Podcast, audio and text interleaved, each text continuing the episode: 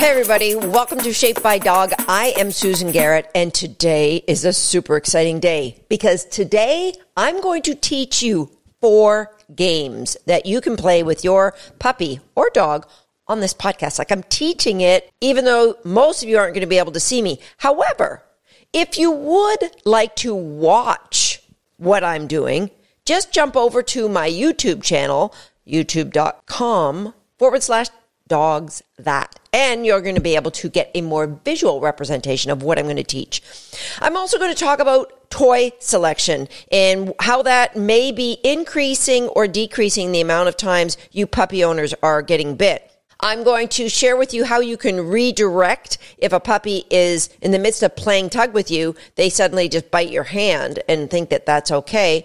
I'll also talk about why some veterinarians suggest don't play tug with your puppy. But first, I need to give this little warning.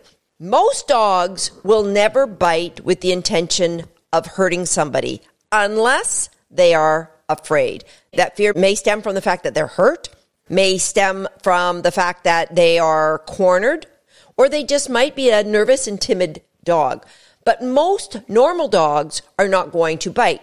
You don't necessarily know if your dog is one of those abnormals. Very few dogs might bite more ferociously. And if you have a dog that has bit you or a puppy that has bit you several times seriously, then I would seek out the help of a professional veterinarian behaviorist, somebody who specializes in behavior, not just a dog trainer.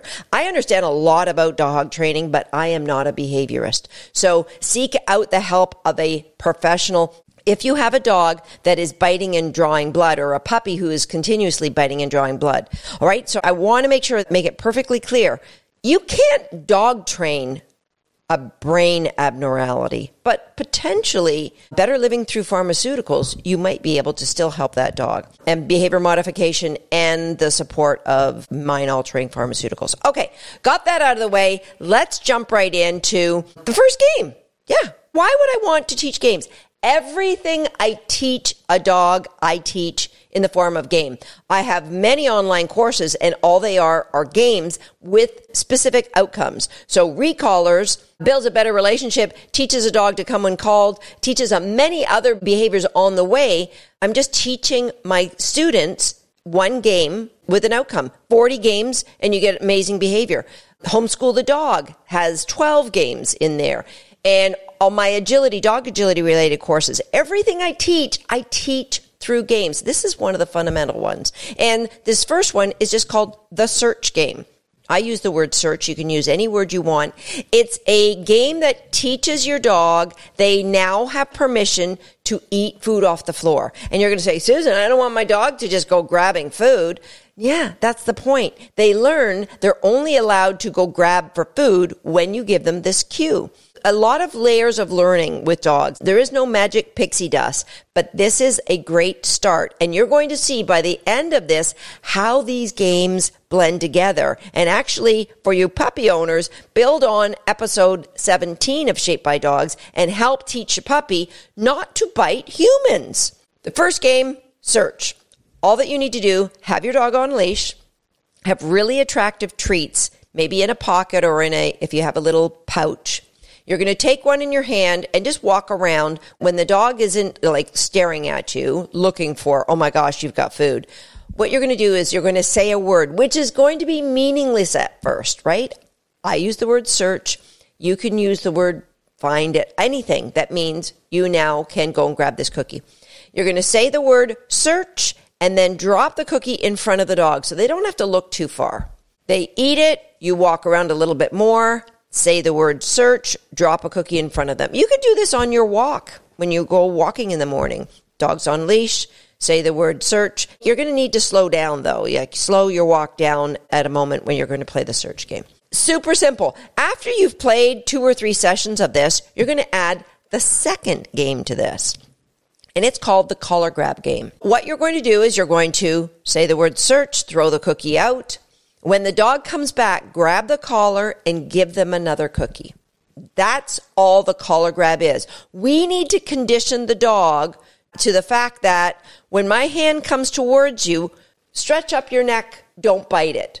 Stretch up your neck and produce it for me to grab your collar. And you should be doing this dozens of times around the house. It doesn't always have to follow the search game, but I like to start it because the expectation of the dog with the search game is they're going to get a cookie. So the first time you might play the collar grab game, it might be when the dog comes back from playing the search game. But then you can go off and just grab the collar, give a cookie. Anytime you're going to give your dog a treat around the house, always, always start with a collar grab. Why? Because we're building value, a transfer of value we are getting between my reaching for your collar and the cookie coming out. But in order to get that, if you remember our episode on teaching that transfer of value, the food can't come first. So you can't have the cookie coming towards your dog's face and then grab the collar. You grab the collar and then give a cookie. All right, so we've got two games. You can play them individually or you can build them together. And now we're going to build the third game. Some people call this tug of war. Some people call it just tug. I call it intentional tug. It's intentional tug because we're going somewhere with this. We are going to create an amazing outcome. Now, why would some veterinarians tell their clients, don't play tug with your dog? The reason is that if you aren't intentionally playing tug, it could lead to kids getting bit because puppies get overexcited. They drop the toy and go and bite at the little hands or at the little tummy or at whatever's closest to them when they get in their excited state. Remember episode seventeen, I said that could be one of the things that leads towards biting. However, tugging is a great game to get that dog gradually in a more excited state and still learn to play by your rules. It's brilliant. There's four important parts to the game of tug. And when you play with rules that tells the dog when the game is over, then you can end it very, very quickly. And we're also teaching that puppy, when you have something in your mouth that I don't want you to have, when you hear a word, then spit that out. Okay? So a lot of great things can be taught to a dog by tugging. First thing you're going to do is be considerate of what toy you're playing with. So before you start playing tug, decide what's that toy look like. Now, most people make the mistake of choosing a toy that's way too small. And so they end up with their hand really close to the dog's face. Now, I can do that with my adult mature dogs because we've learned all these rules. I know they're not going to bite my hand. But when you're starting with a puppy, even a puppy doesn't want to play with a tug, it's a good thing to do to get your hand away from your that puppy's face. Number one, decreases the chance of them biting you. Number two, decreases the intimidation from the puppy. Like that hand is super close and I'm not entirely comfortable with it. So a long toy, rule of thumb, with a puppy, it should be three to four times the body length of that puppy. A meter long isn't a bad length to play tug with a puppy. Number two, when you're choosing a toy, you ideally want some sort of an attractor at the end of a toy. So the attractor could be something that dangles, that the puppy sees visually and says, oh, look, there's something interesting on the end of this. There's dangly pieces of fluff, and I'm really attracted to that. Or it could be something that squeaks, makes noises. It might be a squeak or it might be sometimes toys have like a crinkling sound to them. So that noise, they like that sound of that in their mouth. So that would be a good thing to have at the end of the toy. Some dogs are attracted to things that smell. So a toy that is maybe made with a fleece or a fur, the smell could be like leather or um, this one is made with discarded old coats, people's coats that they didn't want. It could be the handle. Some puppies just want to play with the handle because it smells like your hand. In that case, you're going to have to take the other end. The attractor could be something soft like fleece or something that they like, like a ball. Some dogs like balls and squishy balls or hard balls. And think of the thickness of the toy. I love playing with braided fleece. And, you know, if you're sitting at home looking at a bunch of old socks, just braid some socks together and you've got yourself a puppy toy. You're going to have to keep tying knots to get it long enough. But that's an easy one right there. I personally love toys that have a bungee built in so that it's easy on me and easy on the puppy's body. As they get growing, they could get heavy. So I like a toy with a bungee. Some puppies like really thin material in their mouth. So if you have a toy that has a, an area that's thin, we don't know. You could go to all this work and get something that's super attractive and they're still going to go for your hands. We're going to fix that though. Okay, so now we've got a toy that your puppy's attracted to. First step of tug, of intentional tug, is the tease phase. What we're going to do is make sure that our puppy is engaged with us. So smack the toy on the ground, and when the puppy runs towards it, lift it up, transfer it to your other hand, smack it over here. You might do that two or three times, but do not over tease. You're going to lose interest. So no more than two or three times. Eventually, it could just be one tease. Smack it, move it, hit it. Let them have it. Smack it on the ground, move it, smack it. That's the tease phase. Now we're moving into the tug phase. We're going to let them get that tuggy, and you're going to back it away from them and snake it. Snake it like a snake moving. S snake it in front of them so that they can grab it. One of the biggest mistakes people make when they're teaching their dog to tug is they go at them. Remember, confidence and comfort. This is a little intimidating. Don't get at my face. Back away. They are more likely going to grab that. All right, so now we've got a game of tug going. Everything's happy. Do not go on for too long. Remember I told you that some puppies get over-aroused? So I might play that game of tug for maybe fifteen seconds. fifteen seconds, Susan, that doesn't seem like too long. It's an intentional game of tug to teach a lesson. In order to teach a lesson, we have to move through each phase very, very quickly. So I've decided my fifteen seconds is up. I'm going to move to the third phase of tug, which is freeze. So we had tease, tug, and freeze. Freeze is wherever I am, I'm just holding position, just stopping. Some puppies, just at the action of you stopping, will drop the toy and look at you like, "What? What's going on? Why did you stop? I don't understand." And if that happens, instantly you're going to praise them and give them a cookie. Good job, because the freeze caused them to drop the toy. Now, a lot of puppies aren't going to drop the toy, so you're going to freeze for just one to now produce a really good cookie, a really like a big chunk of meat, put it on their nose, and they're going to go, wow, they're going to take the cookie. While they're eating, you are taking the toy, grabbing it up in your hand and kind of repositioning it near your body. So they've now forgotten about it. Remember, your puppy is on leash during all of this. So they're not running off and saying, oh, there's something over here, there's something over there. They're on leash during all of this. So now the puppy's eaten. They might look around for the toy. They might jump up at the toy. You're, you're going to wait until they settle and do nothing. And then you're going to go back to the tease phase. Tease, tug, freeze, reward, regroup, hide that toy, and then replay. Those are the stages you're going to go through.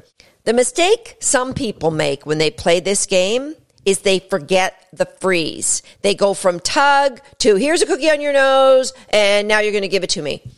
We need the freeze. It is the built-in trigger that tells the dog, I'm about to ask you for that toy. So if you don't have the freeze, then what you're building in is a barter. It's a, not a release. When you want to get that toy out, your puppy's going to go, well, what do you got for me? We don't want that. We want to build in the release. So what's going to happen is when the puppy starts dropping routinely on the freeze because they predict you are then going to get the cookie, now we're going to add a word before the freeze. So it's going to look like this: tease, tug, and while you're tugging, you're going to give your word. Thank you is a great word that means I would like you to give me that toy back right now. So you say thank you, and then you freeze. And then you bring out the cookie. Do you see how freeze was a trigger that the cookie's going to come? By saying your word while you're still tugging, it's predicting that the freeze is coming, which predicts that the cookie's coming. How magical is that, right? Exciting. You've got a dog who's starting to understand things. It's intentional. Now, what about in the midst of all this, the dog redirects and grabs, or the puppy grabs your arm, or in the midst of all this, or grabs your clothing? Same thing. Go back to the protocol that I mentioned in episode seventeen. You're going to do the exact same thing. You're going to freeze. You're going to wait. Now, if you've got a puppy that when you're freezing, they're like, I got your clothing and I'm okay and life is grand. Remember the game we taught at the beginning of this program, the collar grab game? Now, all that you're going to do is gently grab the puppy's collar and move them closer. If the puppy is tugging on something, so let's say the puppy has got your pant leg and they're tugging, all that you do is grab the collar and move them closer. And what that does is decreases, gives slack between the puppy's mouth and your pant leg. And eventually now the game is boring. So they're going to drop it and go, oh, okay. So now you can redirect that puppy back to your game of tug. But you need to, this is so important, you can't just grab the collar if you haven't loaded up with dozens of sessions of collar grab game. The collar grab game is what builds the permission for you to be allowed to interrupt your puppy grabbing your pant leg. And the freezing isn't working. So remember, you don't just grab the collar immediately. You freeze. You stop talking. Most puppies are going to go, what? Oh, this isn't fun. And if they go, oh, I got, I got your pant leg, I'm fine. Then you grab their collar, gently move your leg towards their collar. You are not pulling up on the collar. The collar grab is not meant to intimidate, cause pain, and get them to choke them out so they give you your pant leg back. Absolutely not. You are grabbing the collar in order to create slack in the pant leg so the puppy can no longer get reinforcement from tugging with your pant leg. That's it. All right? Super important you get those mechanics right. All that we're doing is interrupting and decreasing the reinforcement value that the puppy's getting when they've grabbed your pant leg. Now, if in the midst of play they redirect and grab your hand, you just go right back to the bite protocol that we taught in episode number seventeen and work through that protocol. It's exactly the same thing. Now, the final game is a, is a test. You are not going to play this game until you've played the tug game for at least two weeks. This final game is how's it taste? I still play this with my dogs because they're like, you're weird. I don't know why you're doing this. This is weird. All that you do for the how's it taste is you may be playing a game with your puppy. You might be just chilling. You put your hand in their mouth. How's it taste? Now, some puppies are going to chomp and bite on it. You're going to know, is your bite inhibition protocol working? My goal is, is for the puppy to go, oh, that's weird. Why did, why did you put your, why did you put your hand in my mouth? You're weird. That's what I want, because remember our goal, if you, from episode seventeen, our goal with puppies is to get them to go, oops, my bad. If you touch your mouth on my hand, are you showing me the oops, you're bad stage? Great. What if I put my hand in your mouth? Will you still go to oops, my bad? That's what I'm looking for. So if you have a puppy who's still in stage four, when you're evaluating how your puppy is biting, then you don't want to start playing the how's it taste game, right? Now, for those of you who are following on my recommendation, you will be seeing a decrease in the amount of biting that your puppy is showing you. Here's what I've got for you. I have got a journal. If you go to shaped by dogs dot com forward slash eighteen, that's today's episode, you will find there the transcripts, like you always do on any episode of Shaped by Dog, but you're also going to find this journal. It's a journal that my team's put together that will help you by showing you how you can record keep this, that it will help you decrease the amount of biting you are going to see. And all you're going to be doing is keeping track of how many times a day and the intensity of the bite. All right. So go to shaped by dogs dot com forward slash the number eighteen, just eighteen, a one and an eight. Boom. That'll take you to this episode's show notes and all kinds of great links there. You should be checking out the show notes in every episode. All kinds of magic happens in those show notes. I, I, you know, it's, an, it's a magical place to be. That's it for today. You learned four brand new games. You learned how to minimize your dogs biting you by showing them how appropriate it is to tug on a toy and what to do when you redirect.